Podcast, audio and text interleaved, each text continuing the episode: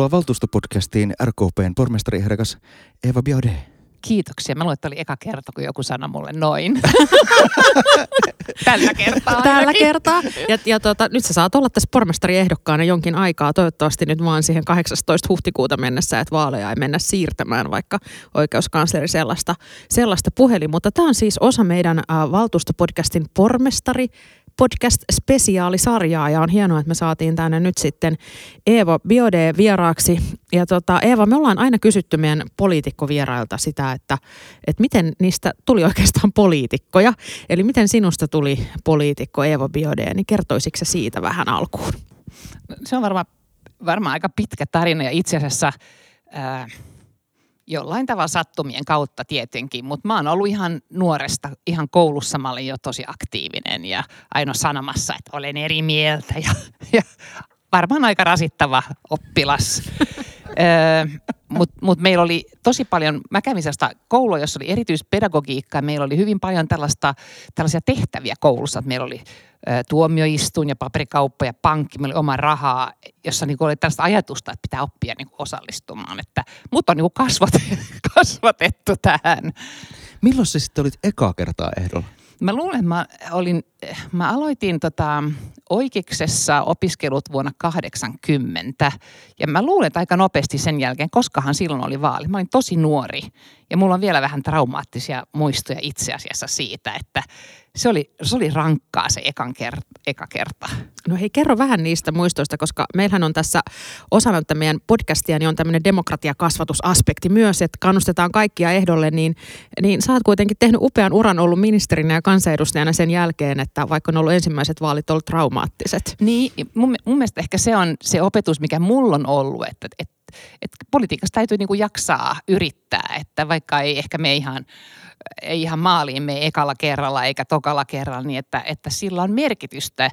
Ja mä muistan, että, että mä tunsin itseni hirveän yksinäiseksi tietenkin ja, ja jollain tavalla mä en osannut asioita ja, ja sitten mä painatin jotain leht, jotain, leik, jotain tällaisia, mm, mit, mitä ne on, mit, jotain Fly- esitteitä. niin, esitteitä. Ja mä muistan, että mä en ollut sit kunnolla lukenut äh, läpi sen niin kuin siellä äh, jossain vaiheessa, kun piti tarkistaa, että se teksti on oikein. Sitten siellä oli jotain virheitä ja sitten mulla oli virheellisiä esitteitä. Mä en tiedä, mitä mä teen niiden kanssa. Ai kauhea. Et se oli kyllä aika rankkaa, kun oli tosi vähän rahaa ja mahdollisuuksia, niin, niin, niin kyllä se tuntui, että se rima oli niin kuin tosi korkealle. Mä luulen, että mä sain jotain 80 ääntä, mikä ei ehkä ollut mikään huono. Ei. Öö, mutta että tietenkin silloin aina ajattelee, että jos menisi hyvin ja pääsis vaikka valtuustoon, niin kuin varmaan jokainen vähän unelmoi silloin, kun Sehän on nämä kuntavaali-illat jotenkin kaikkein traagisimpia iltoja, kun 127 toiveikasta on ja sitten kuitenkin sieltä vain parikymmentä korkeintaan, ehkä pienempikin määrä, sa- saa kokea sen onnen, että, että tulee valituksia sitten. Ne ovat aina sellaisia katkeran suloisia iltoja, kun siellä osa juhlii ja osa itkee. Joo, se on totta. Mutta että, että samalla mun täytyy sanoa, että, että kyllä mä kuitenkin koen, että se itse kampanjointikin on valtavan hieno panostus. Että, että sehän on sellainen aika, jolloin ihmiset on kiinnostuneita yhteiskunnasta ja yhteisistä asioista, että saa jutella ja on niin kuin ihan oikeutettu, että saa ruveta juttelemaan illallispöydissä, vaikka nyt ehkä ei nyt tapaa niin paljon ihmisiä niissä pöydissä eikä juhlissa, mutta silti ihmiset on vähän kiinnostuneita. Että kyllähän sitä vaikuttaa myöskin siihen, niin kuin, mistä ihmiset, mitä ihmiset ajattelee. Et vaikka ei pääsisi sisään valtuustoon, niin mun mielestä sillä on merkitystä. Sulla on nyt niinku toinen rupeama täällä Helsingin valtuustossa, eikö Tai niin? kolmas, itse asiassa. Jos mä muistan oikein, mä oon niin huono muistaa, että mä en ehkä muista, mutta että mä oon ollut jossain vaiheessa myös 2000-luvulla mun mielestä. valtuustossa. Joo. E- Ja, ja, mutta, tämä, mutta mä sanoisin vaan vielä sen, että musta tämäkin on esimerkillistä, että valtuustoon voi tehdä sitten paluun tehtyään uraa välissä jossain muualla. Kyllä, ja, ja sehän on siinä mielessä, mä, mä että mä olin silloin, kun, ennen kuin mä lähdin ulkomaille töihin, niin mä olin itse asiassa valtuustossa. Mutta sitten mä olin silloin, ekan kerran pääsin valtuustoon 88 oli vaalit ja, ja valtuustokausi alkoi kai silloin 89. Mutta sitten sit välillä tuntui, että oli vaikea niinku yhteensovittaa. Mä olin eduskunnassa, mä olin meidän eduskunnan puheenjohtaja. Ja silloin esimerkiksi hallituksen iltakoulut oli aina just saman aikaa kuin valtuusto. Ja se oli mun mielestä Niin tietysti kun maakunnissa kokoustavat maanantaisin Niin. ja sit, sitten Helsinki kokoustaa perinteisesti keskiviikkoisin, niin tämä menee helposti päälle. Mutta nykyään ei ole tällaisia tehtäviä eduskunnassa. Sä oot tämmönen tulla tänne. vanhempi, vanhempi valtionainen. Kyllä. Hyvä. Mutta mennään nyt sitten kohti tätä Helsinkiä ja tätä ka- tulevaa kautta sitten. Äh, aloitetaan sellaisella softball-kysymyksellä, että mikä on Helsingissä tosi hyvin tällä hetkellä? Mistä sä oot helsinkiläisenä ylpeä? No, itse asiassa mä oon todella monesta asiasta. Että kyllä mun mielestä Helsinki on mahtava kaupunki. Ja, ja mä oon ylpeä siitä, että täällä on jollain tavalla aina ollut mun mielestä tällainen niin kuin, tai aina, mutta että ainakin on tällainen meininki, että että että Helsinki haluaa olla niin kuin kokeilla uutta ja haluaa, että kaikki ihmiset pysyy mukana. Satsataan, niin kuin, pohditaan nimenomaan eri kaupunginosien niin kuin olosuhteita ja pohditaan sitä, että, että meidän koulu olisi todella sellainen, että se olisi laadukasta ja pohditaan sitä, että heikommassa asemassa olisi, he, heilläkin olisi mahdollisuus. Että jollain meillä on niin hyväksytty sellainen ajatus, että, että, että Helsinki on niin kuin kansainvälinen ja täällä on niin kuin paljon erilaisia ihmisiä, mutta että sen pitää olla hyvä kaikin tavoin. Ja sitten mun täytyy kyllä sanoa, että mä oon kyllä ollut hirveän otettu siitä, että et, et Helsinki on tehnyt hienoja strategioita, ilmastostrategiaa ja meristrategiaa. Ja on niin kuin ymmärretty, että et, et tä- tällaisessa näin isossa kaupungissa pitää niin kuin tehdä pitkäjänteisesti töitä. Et, ja jollain tavalla pohtia sitä, että miten sitä hyvinvointia niin kuin rakennetaan. Et ei vaan riitä, että, että me korjataan jälkeenpäin. Ja et, et mun mielestä kaikki valtuustoryhmät on tehnyt aika hyvää työtä yhdessä. Sitten täällä keskustelu ei, ei, ei aina ehkä ihan kuvasta sitä.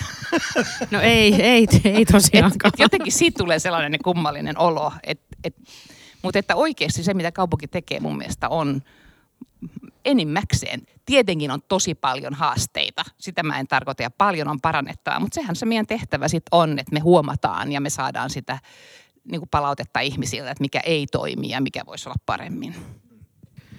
No tota, valtuutettuna sä oot voinut seurata tätä pormestarimallin käyttöönottoa, niin miltä se on vaikuttanut?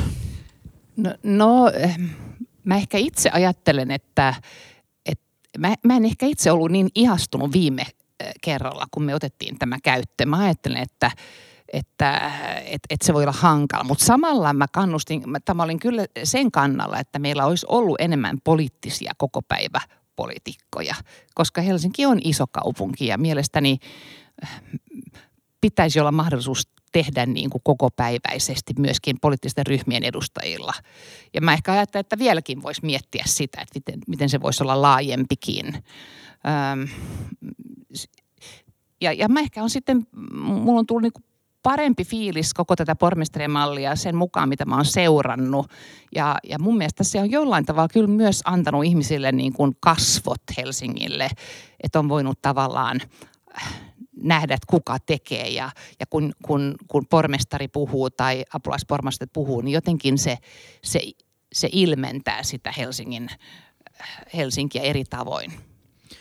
Mehän tosiaan haastatellaan kaupunginhallitusryhmien pormestariehdokkaat ja teillä on RKPn edustajana Markus Rantala kaupunginhallituksessa, mutta teillä ei ole apulaispormestaria, eli jos tässä pormestarimallissa jäitte tavallaan sen verran ulkopuolelle. Ajatteletko sä, sä puhuit siitä, että, että tavallaan pitäisikö sitä laajentaa sitä täyspäiväisiä määrään ja onko, onko tässä luettavissa ehkä rivien välissä sitten se, että sä näkisit kaupunginhallituksen sellaisena työnä, joka olisi sitten ihan täyspäiväinen duuni tämän kokoisessa kaupungissa? silloin tietenkin puolensa ja puolensa, että aina on sitten haaste löytää ne ihmiset, jotka on valmiita satsaamaan niin paljon. Että sitä täytyy tietenkin miettiä, mutta mä ehkä kannist, kallistun kyllä sille, sille puolelle, että mun mielestä jokaisella niin kuin ryhmällä pitäisi olla myös mahdollisuuksia paneutua enemmän siihen, mitä tapahtuu kaupungissa. Että mä oon ihan varma, että meidän virkamiehet tekee niin kuin parhaansa, mutta silti se, että pystyisi seuraamaan asioiden niin kuin valmistelua ja, ja myöskin niiden toteutusta eh, niin kuin eh, paremmin, niin se edellyttää kyllä, että on jokaisessa ryhmässä on, on, on joku tai joitakin, jotka pystyisi panostamaan ihan ammattimaisesti tähän politiikkaan. Toi on musta ihan hyvä pointti ja tärkeä pointti ja just se, että kun tiedetään, että meillä on monia ryhmiä, niin kuin RKP on yksi niistä, joilla ei ole edustajaa jokaisessa lautakunnassa esimerkiksi. Se tekee itse asiassa tosi vaikeaksi Kyllä. välillä. Joo, että, että sitten just sen huomaa, että, että että et millä sitten sen saa sen viestin, koska me, mekin aina tässä podcastissa puhutaan siitä, että asiathan valmistellaan siellä lautakunnissa jo, niin, niin sitten jos se, jos se tulee vasta ensimmäistä kertaa kaupunginhallituksen pöydälle tai joidenkin ryhmien tapauksessa ensimmäistä kertaa valtuustossa esille, niin se on, niin kuin tosi, se on todella ymmärrettävää, että siinä vaiheessa turhauttaa se, että mitä eikö tähän enää pystykään vaikuttamaan. Mm. Ja, ja monet asiathan on niin, että niin se ei välttämättä ole sellaista kyllä tai ei, vaan että ne niin kuin muokkautuu siellä lautakunnassa ja tavallaan on monien niin kuin näkemysten summat, yrittää niin kuin löytää sen, niin kuin sen tien, joka tuntuu useimmille sopivan. Ja, ja siinä tietenkin haluaisi tosi mielellään olla mukana. Ja, ja tavallaan valtuustossa on, on niin kuin pieniä mahdollisuuksia tehdä sillä tavalla. Silloin voi niin kuin hyö, hyväksyä tai, tai, tai olla mukana hyvä, niin kuin hylkäämässä jonkun ryhmän kanssa, mutta et harvemmin sitten onnistuu siinä. Et mun mielestä tämä olisi kyllä tärkeä. Mehän tehdään sillä tavalla, että me niin kuin pyydetään esittelijöitä puhumaan meille ja selvitetään asioita. Että yrittää tavallaan neuvottelemalla ja keskustelemalla sit olla kuitenkin mukana niissä prosesseissa. Se on tosi hyvä. Tähän podcastiin valmistaututtaessa RKP ei ollut vielä julkaissut Helsingin vaaliohjelmaansa tai ainakaan en vielä sitä löytänyt. Jos Google-fuuni petti, niin korjatkaa minua välittömästi. Mutta sitten jos miettii tätä tälleen – RKPn Helsinki-linjaa, että mikä on se RKPn Helsinki-politiikka, niin vääräleuatan ehkä voisivat tiivistää sen kahteen kohtaan, josta ensimmäinen on ruotsin kieli ja toinen on se, että Helsingin siluetti pitää suojella sillä tavalla, että purjehdusveneestä se näyttää samalta kuin ennenkin. Meneekö tämä Aika nyt hyvin hir- sanottu. Meneekö tämä nyt ihan hirveästi huti? Vai Ei. Mit, mitä kaikkea sieltä teidän RKP Helsingin kuntavaali- ja pormestariohjelmasta löytyy? No, äh, kaikki ei varmaan ihan viime, vi, viimeistelty vielä, että me ollaan kyllä vähän vaiheessa, mutta, mutta siinä mielessä olet tietenkin... Niin me muutkin ollaan vielä niin, vaiheessa. mä luulen. Mutta siinä mielessä olet tietenkin tär- oikeassa, että ja kun sanoit, että kaikki on tosi hyvin, niin se mikä ehkä ei ole hyvin on, on tietenkin se, että, että ruotsinkieliset helsinkiläiset hän ei saa juuri mitään palveluita omalla kielellään. Ja, ja se on iso juttu. Se on varsinkin iso juttu siellä, missä, missä niin kuin se on erityisen tärkeää terveydenhuollossa tai sosiaalitoimessa kouluthan toimii hyvin. Ja sen takia, ja, ja, ja niin kuin suomenruotsalaisille ja kaksikielisille lapsille, jotka käy ruotsinkielistä kouluun, niin sehän on valtavan tärkeää, että meidän koulut voisi olla niin kuin todella hyviä, että ne houkuttelee myös esimerkiksi lapsia kaksikielistä perheistä. Öm, sitten on tällaisia käytännön haasteita koulumaailmassa, että koska meitä on niin vähän, niin koulun matka ja samaan varhaiskasvatus on aina pitkä.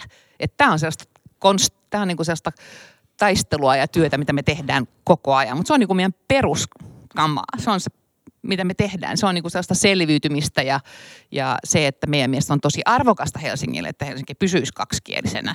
Se on niin kuin silta maailmaan, niin me ajatellaan. Ja Pohjoismaihin tietenkin, mutta maailmaan aika paljon. Mutta sitten tämä siluetti, niin on mielenkiintoista sanoa, että noin, koska, koska varmaan joissakin asioissa niin, niin me koetaan joskus, että, että siellä on niin kuin historia, öö, sellainen kosketus historiaan on hirveän tärkeä kanssa säilyttää. Ja, ja mä oon joskus miettinyt, että onneksi Helsinki ei sentään ole Rooma tai Viin, koska sittenhän se vasta tulisi kalliiksi pitää kaikki vanhat rakennukset. Meillähän kuitenkin on aika vähän niitä. Et esimerkiksi joku Lapinlahti mun mielestä on äärettömän arvokas. Et, et, et ehkä ei pitäisi niin muutoksen innostuksessa niin ihan heittää roskikseen – sellaisia miljöitä, jotka on historiallisesti merkittäviä. Mutta mut siitä varmaan jokaisessa öö, niin kuin kaavassa ja jokaisessa tällaisessa niin on varmaan yhtä paljon mielipiteitä kuin on ihmisiä. Et en usko, että me aina välttämättä ollaan edes samaa mieltä jokaisesta. Ja mun piti just tähän sanoa, että kun RKP on viisi valtuutettua, niin siis siellähän on tosi, teillähän käy kyllä tosi usein tämä niin sanottu li- liikennevaloefekti. Elikkä, Aika harvoin viime aikoina niin, no mun nyt, niin, no joo, no nyt se on totta, mutta ehkä niin kuin musta tuntuu, että erityisesti viime kaudella oli tosi usein sellaista niin kuin liikennevaloefektiä, että oli siis, oli vihreitä, punaista ja keltaista. Kaikkia löytyi sieltä RKP-ryhmästä, että, mutta te olette ehkä skarpannut. Teillä on Mä jotenkin... luulen, me ollaan skarpattu ja sitten tietenkin se, että jos katsoo äänestyksiä, niin on niin kuin isoja äänestyksiä äänestyksiä ja pieniä äänestyksiä. Just näin. Niin sitten se voi olla, että pienemmissä äänestyksissä, jossa on jotain ponsia tai toivomusponsia, jotka ei varsinaisesti vaikuta ehkä siihen päätökseen, niin, niin on ehkä kiva, että saa vähän niin kuin harrastaa sellaista omaa mm. näkemystä. Joo, mun piti sanoa tuosta kaksikielisyydestä vielä, että, että mä oon itse ollut itse tota, kasvanut Helsingissä ja mun vanhin ystäväni oli suomenruotsalainen, mikä on ollut mulle semmoinen syy siihen, miksi mä oon ollut aina kauhean innostunut ruotsin kielestä, koska mua ärsytti ihan suunnattomasti, kun mä olin heidän, heillä kotonaan. Ja, ja tota, ne puhuu aina suomea siihen asti, kunnes he rupesivat riitelemään. Ja, ja, ja sitten mä olin sillä että nyt mä en ymmärrä yhtään, että mistä täällä puhutaan. Niin siinä oli hyvä insentiivi kyllä oppia suomea. Ja, ja, tota, ja sittenhän mä oon käynyt Steiner-koulua, mikä on poikkeuksellinen mm-hmm. siinä mielessä, että siellä on suomen ja ruotsinkieliset luokat mm-hmm. samoissa tiloissa. Ja, ja tämähän on semmoinen ikuisuusaihe. Me men, hyppäsin vähän edelleen, oli tarkoitus kysyä tästä myöhemmin, mutta niin. tämä on vähän semmoinen ikuisuusaihe siitä, että et, et miten, miten suhtaudutte siihen, että kun sä puhut noista koulumatkoista. Että nythän meillä on muutamia päiväkoteja, uusia niin rakennettu on. niin, missä on sekä suomen että ruotsinkielisiä ää, ryhmiä. Ja, ja se on varmaan, vaikka ne yksiköt on ehkä virallisesti kaksi eri yksikköä mm-hmm. siellä sisällä, mutta se on varmaan just näihin päiväkotimatkoihin erityisesti se ratkaisu, että et koska ää, ruotsinkielisiä lapsia on kuitenkin sen verran vähän, ettei, ettei sitten taas saa sitä – saa kokonaista ruotsinkielistä päiväkotia rakennettua esimerkiksi nyt Isoroballe, minne tulee tämä, tämä iso päiväkoti, niin, niin sehän on niin kuin hyvä keino ja pienet lapsethan omaksuu kaikkea ja musta se on hienoa, että pienet lapsetkin saa kasvaa semmoisessa ympäristössä, että kuulee sitten aktiivisesti mm. myös ruotsin kieltä, niin miten sä itse näet tänne, että olisiko pystyttäisikö me ehkä vähän luovemmin katsoa tätä? No, no mun mielestä on ihan hyvä, että katsoa luo, luovasti, mutta samalla on tietenkin hyvä muistaa se, että et, et ruotsinkieliset lapset on hirveän pieni ryhmä. Ja me tiedetään niin tutkimuksesta, että, että, ja hirveän moni tulee kaksikielisestä perheestä. Ja me tiedetään tutkimuksesta, että on, että on tietenkin tosi tärkeää, että valitsee sen ruotsinkielisen niin kuin sen pienen kielen just sen koulukieleksi, koska se saa niin paljon tukea, koska jos se vaan jää kotikieleksi ja koko ympäristö on sitten se enemmistökieli, niin se jää niin kuin keittiökieleksi ja, ja heikommaksi kieleksi useimmiten. Niin sen takia tietenkin koulukieli on niin tärkeä ja, ja, ja sitten samalla pitää ajatella, että se koulun pitää oikeasti nyt sit tarjotakin sen kieliympäristön, että he pystyy niin kuin oppimaan. Niin tämä on niin kuin tavallaan siinä yhdessä vaakakupissa. Mutta sitten tietenkin on nämä kaikki nämä matkat ja, ja myös se, että, e, että pitää myös oppia toista kieltä. Että kyllä mun mielestä kanssakäyminen niin kuin kieliryhmien välillä on mun mielestä kärsinyt viime vuosina tosi paljon. Ja esimerkiksi mun lapset osas tosi, on osannut tosi huonosti suomen kieltä, vaikka me ollaan asuttu Helsingin niin kuin täällä keskikaupungilla heidän koko lapsuus. RKP julkaisi tuossa jokunen viikko sitten todella hienon näköisen videomainoksen ainakin YouTubessa ja Twitterissä tuli mulle vastaan ja mä olin siitä aivan otettu, koska se oli, se oli niin hieno, se osui kyllä juuri siihen, mitä, mitä, jos olisin itse ikään kuin liikkuva äänestäjä, niin mä olisin aivan ollut otettu siitä. Mikähän se oli? Siinä oli kaiken näköisiä, siinä oli hienoja sanoja siihen näytölle ja sitten siinä oli esimerkiksi purjevenelipu juuri Suomenlahdella, ja tota, mutta sitten siinä sanottiin nimenomaan liberaalius mm. ja RKP selvästikin halusi... Ja meri on liberaalia. Meri on liberaalia, joo, mutta selkeästi RKP haluaa linjata, että te olette aito liberaalipuolue ja te olette niin. juuri se vaihtoehto, jos helsinkiläinen on liberaali, hänen kannattaa äänestää RKPtä, koska tässä voi siihen asiaan luottaa. Mitä se konkreettisesti se liberaalius tarkoittaa mm. sulle ja RKPlle Helsingissä?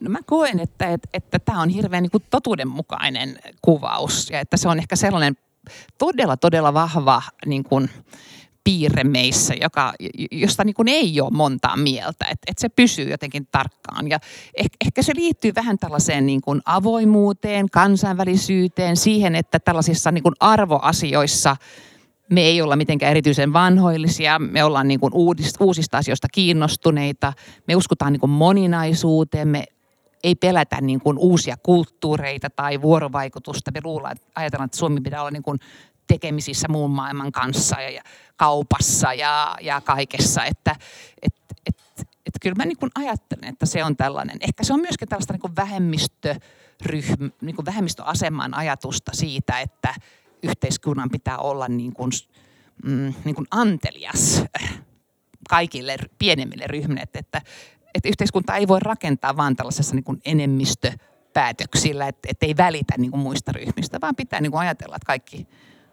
kaikilla pitää olla oikeus olla sellaisia kuin he on. Tuo oli musta tosi hienosti sanottu tämä antelias. RKP on antelias puolue. Niin, no, no, no, mä luulen, että se on sellainen opittua ja, ja sehän on sellainen, mitä meidän täytyy muistaa niissä kunnissa, jossa me ollaan enemmistössä. Että se toimii kaikkiin suuntiin tietenkin. Mutta mut mä ajattelen, että tämä niinku vähemmistökokemus, mä oon ajatellut, miksi mä oon esimerkiksi ollut niin aktiivinen ihmisoikeuskysymyksissä ja tällaisissa, niin mä jollain tavalla ajattelen, että se vähemmistökokemus, vaikka se onkin ehkä ehkä lievä, se ei ole, niin kuin, ei ole hirveätä suurta syrjintää kokenut, mutta et silti se on antanut sellaisen ymmärryksen se, että on muita ihmisiä, jotka ei välttämättä aina taju sun tarpeita, että niitä sun täytyy niin kuin selittää, että sun täytyy ja olla niin kuin samanarvoinen. Ja meillä oli tosi monta vuotta, meillä oli sellainen slogan, kuin että, että emme ole vain niin kuin 6 prosenttisia ihmisiä, vaan me, me, niin kuin sataprosenttiset samat tarpeet, vaikka, vaikka edustaakin niin kuin pientä kieliryhmää. Että et, et mä luulen, että se tulee jostain. Ja mä oon, mä oon sanonut mun lapsille, mä sanon nuorille poliitikoille, suomenruotsalaisille, että se, sitä pitää myöskin käyttää viisaasti. Että se on niin lahja, että ymmärtää, mitä on vähemmistössä oleminen.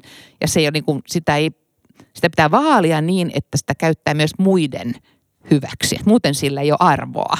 Että se ei ole vain tästä omien etujen ajamista, vaan että se, se pitää olla jotain niin ymmärrystä edesauttavaa. Siinä on hyvä ohjetta meille kaikille. Äh, mennäänkö me sitten Helsingin kehittämiseen? Mennään ja mennään Helsingin kehittämiseen. Jos sut valitaan Eeva pormestariksi, niin tota, miten kehittäisit Helsinkiä kulttuurikaupunkina? Mm, no, kulttuurihan on todellakin iso asia ja mä luulen, että me nyt korona-aikaa me aletaan, kaikki me, jotka emme itse ole kulttuurin tekijöitä, niin ollaan oivallettu, miten me tarvitaan kulttuuria, miten niin kuin jotenkin se tuo elämään – niin, kuin niin paljon sisältöä, niin paljon uusia kokemuksia, niin paljon ihmisten välisiä kohtaamisia, ymmärrystä. Et, ja, ja mä ajattelen, että kulttuuri voi olla niin kuin monin tavoin niin kuin edistää hyvinvointia. Sen lisäksi, että kulttuuri työllistää ihmisiä, niin se tuo ihmiset, se on myöskin niin kuin taloudessa, pitää myös talouden pyöriä ympärillä. Mä luulen, että Svenska Teatterin johtaja just yhdessä seminaarissa sanoi, että miten paljon se niin kuin ympäristön liikevaihto voi laskea, että se on vähentynyt, kun ihmiset ei tule teatteriin, eikä sitten tee jotain muuta. Että esimerkiksi ajattelee Helsingin keskustaa, niin sehän on ihan todella tärkeää, että, että täällä Sto- tapahtuu Stokkakin myös muuta. kärsii, kun Svenskan Siis ei nimenomaan. niin. löydettiin, löydettiin syypää Stokkan kärsimyksiin. Mutta mut että kyllähän se ennen kaikkea on joku tällainen, mun mielestä on niin kuin tasa-arvoa ja hyvinvointia lisävä. Kaik, kaikilla ihmisillä voi olla kulttuurikokemuksia. Onko jokin konkreettinen esimerkki, miten edistäisit tulevalle nelivuotiskaudelle kulttuuria Helsingissä? No mun mielestä yleensä pitää olla sellainen niin kuin avoin ja mahdollistava, että et, et ideoita pitää ottaa avomielin vastaan ja antaa alkaa paljon asioiden tapahtua. Että niin kuin meidän säännöt ei voi olla niin kireitä, että ei, ei niin kuin salli uusia juttuja. Mutta sitten sen lisäksi niin mä ajattelen kyllä, että, että se, että, että kaikki nuoret ja lapset voisi olla osallisia kulttuurista, niin siihen pitää erityisesti panostaa. Ja sitten se, että kun meillä on tällainen ajattelu, että tästä niin kuin positiivisesta erityiskohtelusta, että varsinkin niillä alueilla, jossa on monia asioita, jotka on niin kuin haasteellisia, on enemmän työttömyyttä, enemmän vieraskielisiä ja niin edelleen, niin ehkä siellä ihan erityisesti pitäisi panostaa ei vain kulttuurikokemuksiin, niin kuin, että tekemällä tai osallistuvalla, mutta myös ehkä siihen visuaaliseen kulttuuriin. Mä uskon siihen, että jos ympäristö on, on niin kuin miellyttävää, niin, niin se jollain tavalla nostaa sen elintason ja sen tunteen siitä, että on itsekin tärkeä. Niin äh, mä ajattelen, että sen pitää olla niin kuin keskeinen. Mä toivoisin, että kaikissa uudisrakentamisessa olisi mukana se prosentti. Tästähän me päästäänkin hienosti sitten asuntopolitiikkaan ja rakentamiseen Helsingissä. Onko jokin erityinen asia, miten RKP kehittäisi keskustaa. Tässä puhuttiin jo siitä, miten Svenska Teatterin pitää saada taas auki, että sehän nyt toivottavasti sitten pormestarikaudella toteutuu, mutta tota, onko jotain muita konsteja, millä keskustan elinvoimaa kehitettäisiin? No mun mielestä tämä korona on kyllä antanut aihetta just siihen, että pitää ehkä pohtia vielä syvemmin, että mitkä ne, minkälaiset toiminnat on ne, jotka just tuo ihmisiä niin, että Helsinki ei olisi, keskustakaan ei olisi – niin kuin pimeä minään vuorokauden aikana, että tämä olisi niin kuin monimuotoista. Ja, ja kyllähän tämä on niin kuin surullista nyt nähdä, että, että kaupat, kauppojen ikkunat on niin kuin mustina. Ja, ja tietenkin tähän pitää mun mielestä kiinnittää erityistä huomiota, niin sehän, ja mä pidän tästä ajatuksesta, että lisätään tätä Helsingin niin kuin kävelykeskustaa, että pohditaan sitä, miten, että täällä olisi miellyttävä olla. Mä toivoisin myös, että täällä voisi asua keskustassa. Ja tietenkin se liittyy myöskin sitten asumisen hintoihin. Ja, ja tällaisena suurperheen äitinä, tai nythän mulla ei enää ole lapsia kotona, kaikki on muuttanut pois, mutta, mutta et kyllä niin kuin se, että on elämäntilanteet vaihtuu tosi paljon, niin antaa mun mielestä uusia haasteita sille, että asumisen rakentamiselle myös, että toivoisi, että, että paremmin tulevaisuudessa voitaisiin niin kuin, ne voisi olla niin kuin muokattavissa nämä asunnot Miten sä näet tämän rakentamisen määrän sitten? Meillähän on totta kai yleiskaavan tavoitteet ja yleiskaavassakin RKP oli muistaakseni mm, mukana kyllä. kuitenkin ja te olitte kyllä mukana. Kyllä me ollaan oltu asumi... mukana kaikissa näissä kyllä. isoissa ratkaisuissa. Ja, ja asumiseen maankäytön ohjelmassakin te olitte mukana. Miten sä näet itse nämä Helsingin rakentamistavoitteet ja asuntorakentamistavoitteiden kehityksen lähivuosille? No, no mielestäni kun keskustellaan rakentamistavoitteita, niin kyllä me ollaan kaikki nähty, että ne on aika hurjia ja me rakennetaan todella paljon ja välillä pohtiikin, että, että onko tämä niinku liikaa ja meneekö tämä liian nopeasti. Mutta sitten toisaalta mä ajattelen, että, että sillä, että, että ei rakennettaisi, niin sillä ei myöskään, niin ei voi myöskään ajatella, että ihmisille ei ole asuntoja. Että se, että on riittävästi asuntoja, niin se myöskin tietenkin äh, sanotaan madaltaa painetta hinta, asuntien hintojen ja vuokrien nousemiseen. Et, et kyllä mä niinku tuen sitä, että me rakennetaan riittävästi, mutta mä toivoisin, että Mä en, niin on aina, mä en ehkä ole koskaan ollut mikään näiden todella korkeiden rakennusten fan. että ehkä tähän tultiin, ja varsinkin jos ne on rumia, niin kuin jotkut on ollut. Mutta, mutta Kauneushan on aina katsojan silmissä. Näin se on, mutta että kyllä jotkut on aika hurja. Mutta mä ajattelen, että ehkä se on niin inhimillinen perspektiivi on tosi tärkeä, että silloin kun rakennetaan, niin jollain tavalla sitten pitää niin kuin sitä, sitä niin kuin volyymiä pitää niin kuin siihen vastapanoksi pitää olla sitten, että siinä niin kuin pitää olla enemmän vihreätä ja olkoon sitten katoilla tai välikerroksissa tai jossain, niin että et, et niin kuin omasta kodistaan, jos asuu, niin pystyy niin kuin näkemään lapsensa pihalla ja huutamaan sille, että syömään, Mun mielestä se olisi tärkeää. Niin, se, se on ehkä, toi on, toi on sellainen aspekti, mitä mä en ole miettinyt korkeassa rakentamisessa, että noinhan ei toki voi tehdä, mutta itsekin asun viidennes kerroksessa, niin en mä sieltä kehtaa huutaa niille sinne, sinne pihalle, vaikka meillä onkin semmoinen korttelipiha, missä lapset on. Niin Kyllähän se sieltä voisi no, huutaa. Voisiko mä huutaa? Koko kortteli kuulisi, että taas se rissane on, taas se rissane on äänessä. No RKP on ollut tosi kriittinen Malmin rakentamista kohtaan. Kyllä, joo. joo. Mistä se johtuu? No se johtuu varmaan monista syistä. Ja, ja meillähän on esimerkiksi Björn Mons on ollut oikeasti aivan niin kuin todella paneutunut tähän asiaan. Et, et mun täytyy sanoa, että mun osaaminen on paljon huonompaa kuin hänen, mutta että kyllähän mä ajattelen myös, että, että tulevaisuudessa me voidaan, voi tulla paljon tarpeita sille, että, että pienemmälle niin kuin lentokentälle ja, ja jos ajattelee, että voi tulla uusia ö, tapoja liikkua ja niin edelleen ja tällaisella esimerkiksi yrityksillä ja niin edelleen, että et, et kyllä on niin kuin sääli, että meillä ei ole enää pienkenttään Helsingin lähellä sehän on 25 000 ihmisen asukkaan kodit täytyy sitten jonnekin toisaalle. Onko joku toinen paikka, johon sitten rakennetaan enemmän?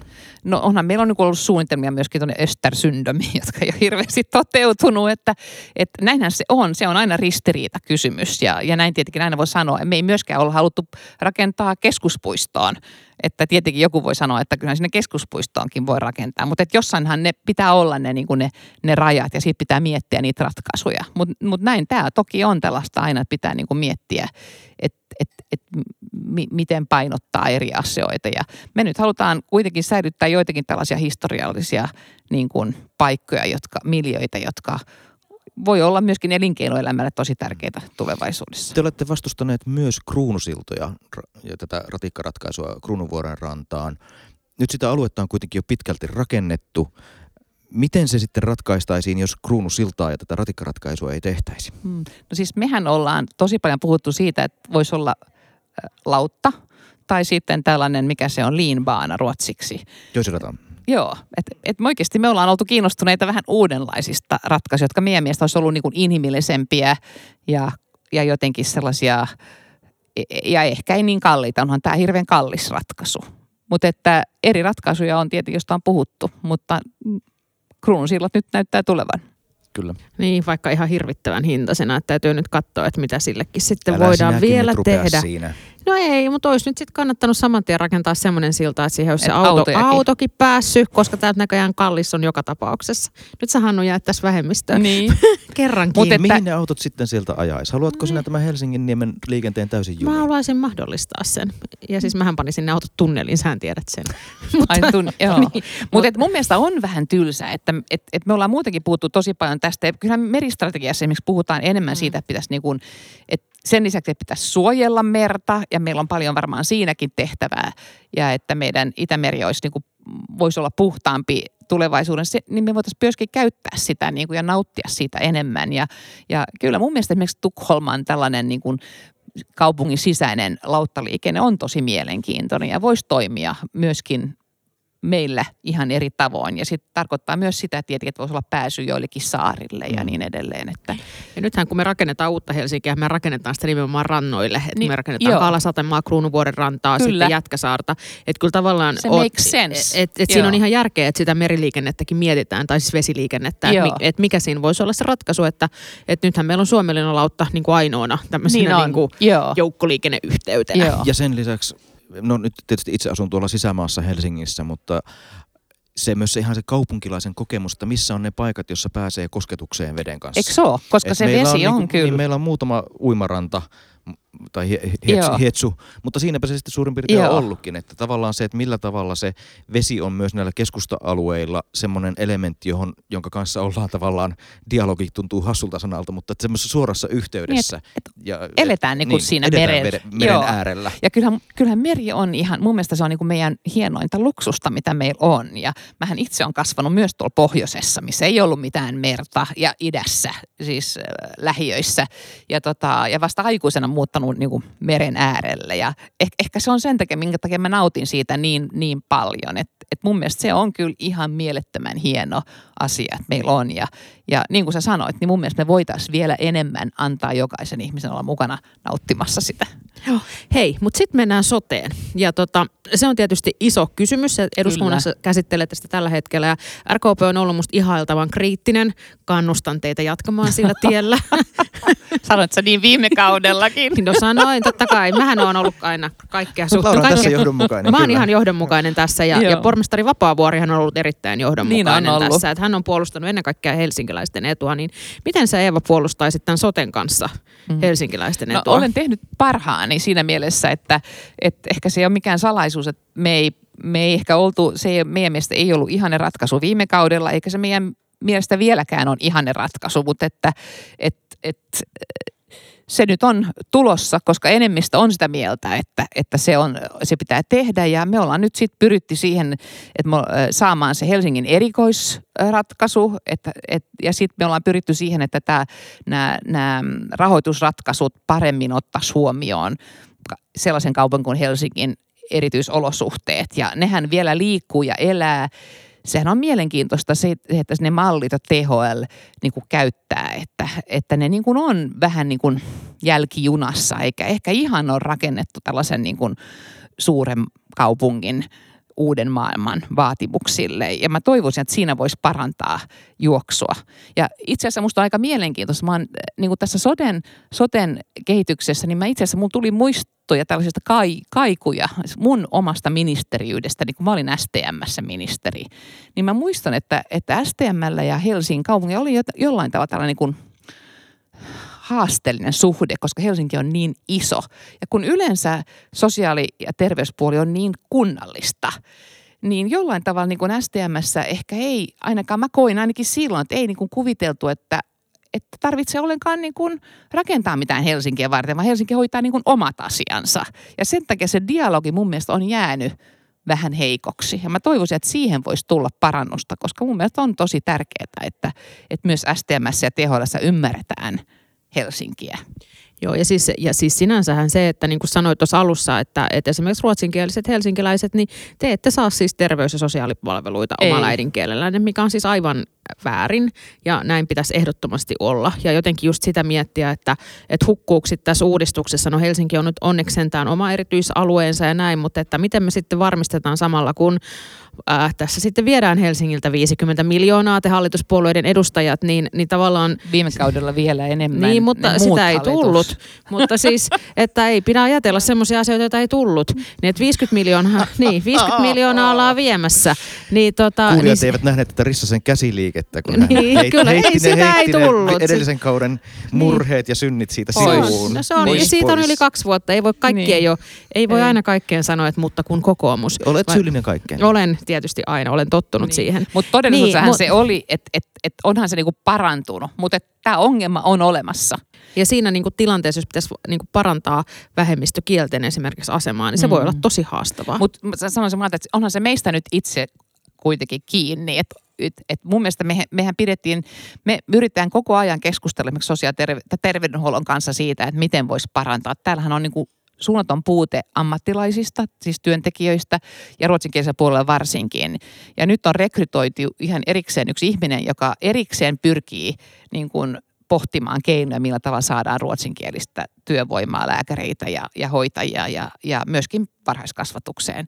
Ja, ja mun mielestä se on yksi tapa, mutta se, sitä pitää tehdä vielä niin kuin vahvemmin. Ja sitten se, että me ollaan keskitetty ruotsinkieliset palvelut joihinkin paikkoihin, niin ehkä se nyt vähän auttaa. Mutta tässä on paljon tekemistä.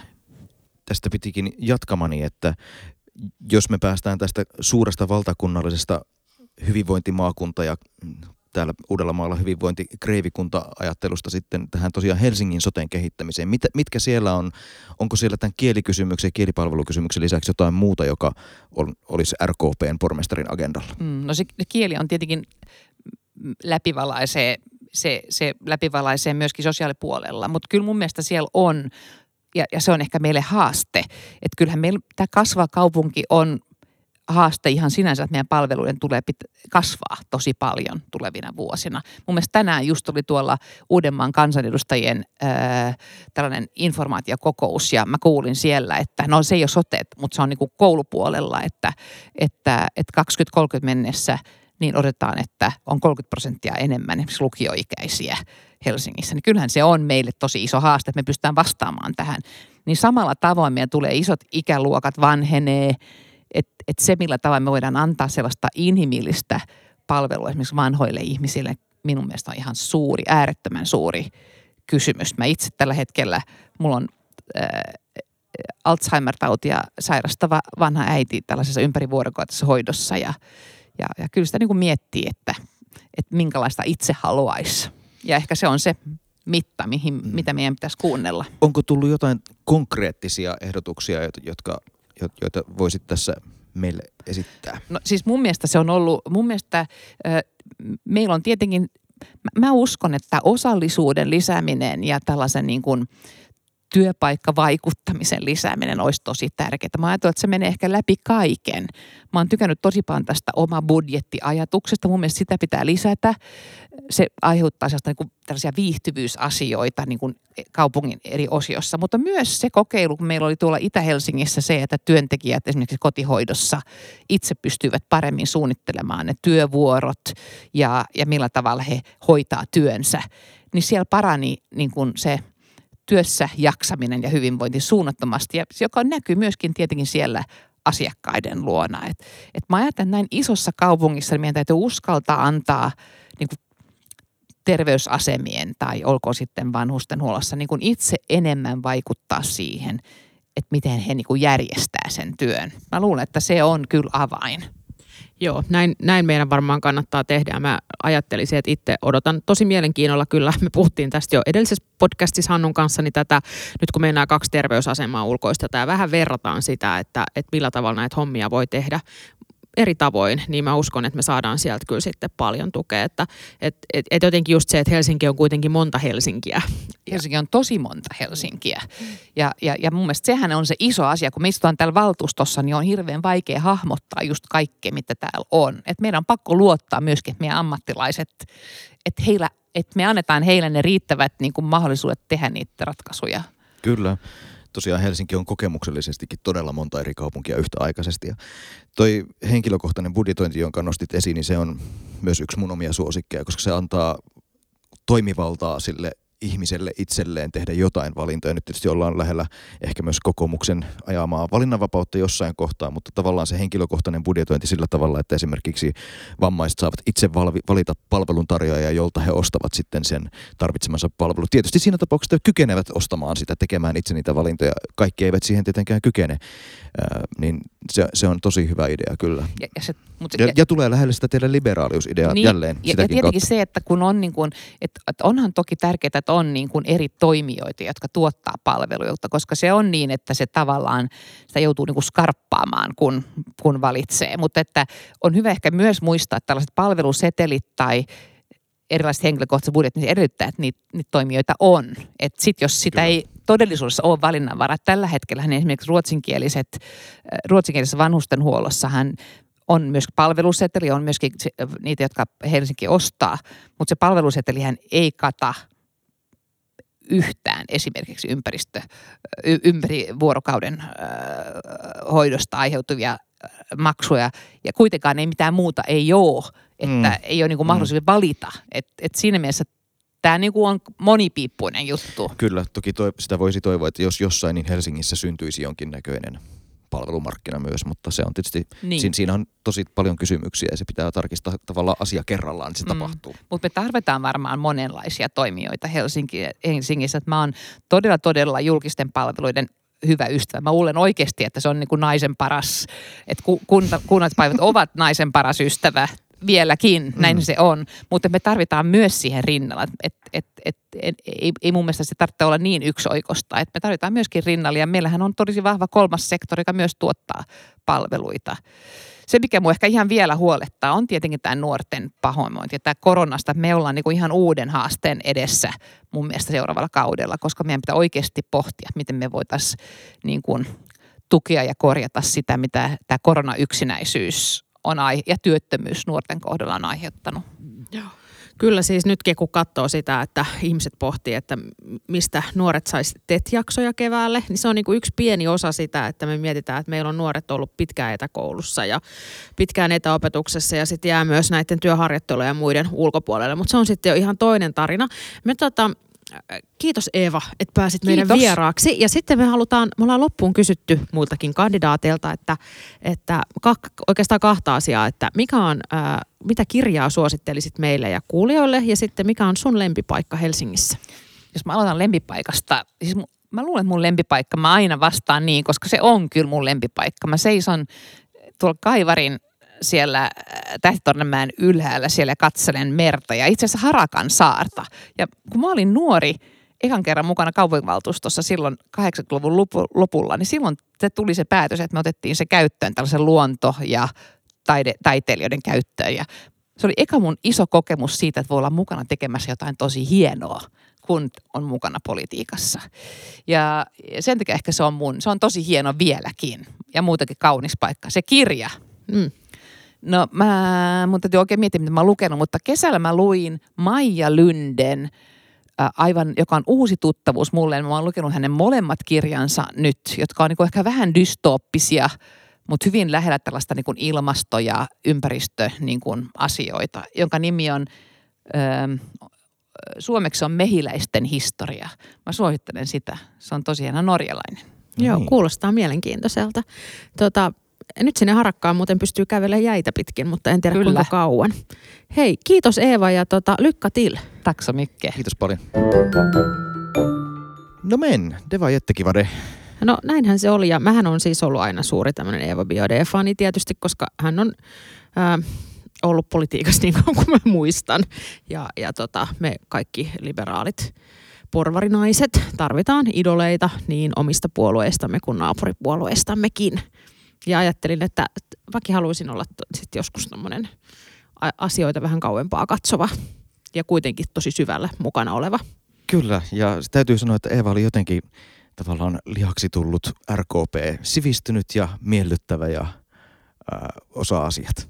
Näin se on, näin se on, mutta tota niin, katsotaan, mihin RKP-rahkeet riittää. Tuskin ne ihan sinne pormestaripaikalle riittää. Tuskin ne aivan sinne riittää, mutta varmasti kaupunginhallituksessa tulevat olemaan vaikuttajana tulevaisuudessakin ja sitä kautta kaupungissa kyllä ja ovat, kuten myös valtakunnan politiikassa, niin ovat olleet sellainen että se yhteistyö tapahtuu rakentavuuden kautta. Aina ovat mukana neuvotteluissa, ko- koittavat löytää sieltä jonkun kulman, jota vääntävät omaan suuntaansa, mutta ovat kuitenkin yhdessä tekemässä sitä kokonaisuutta.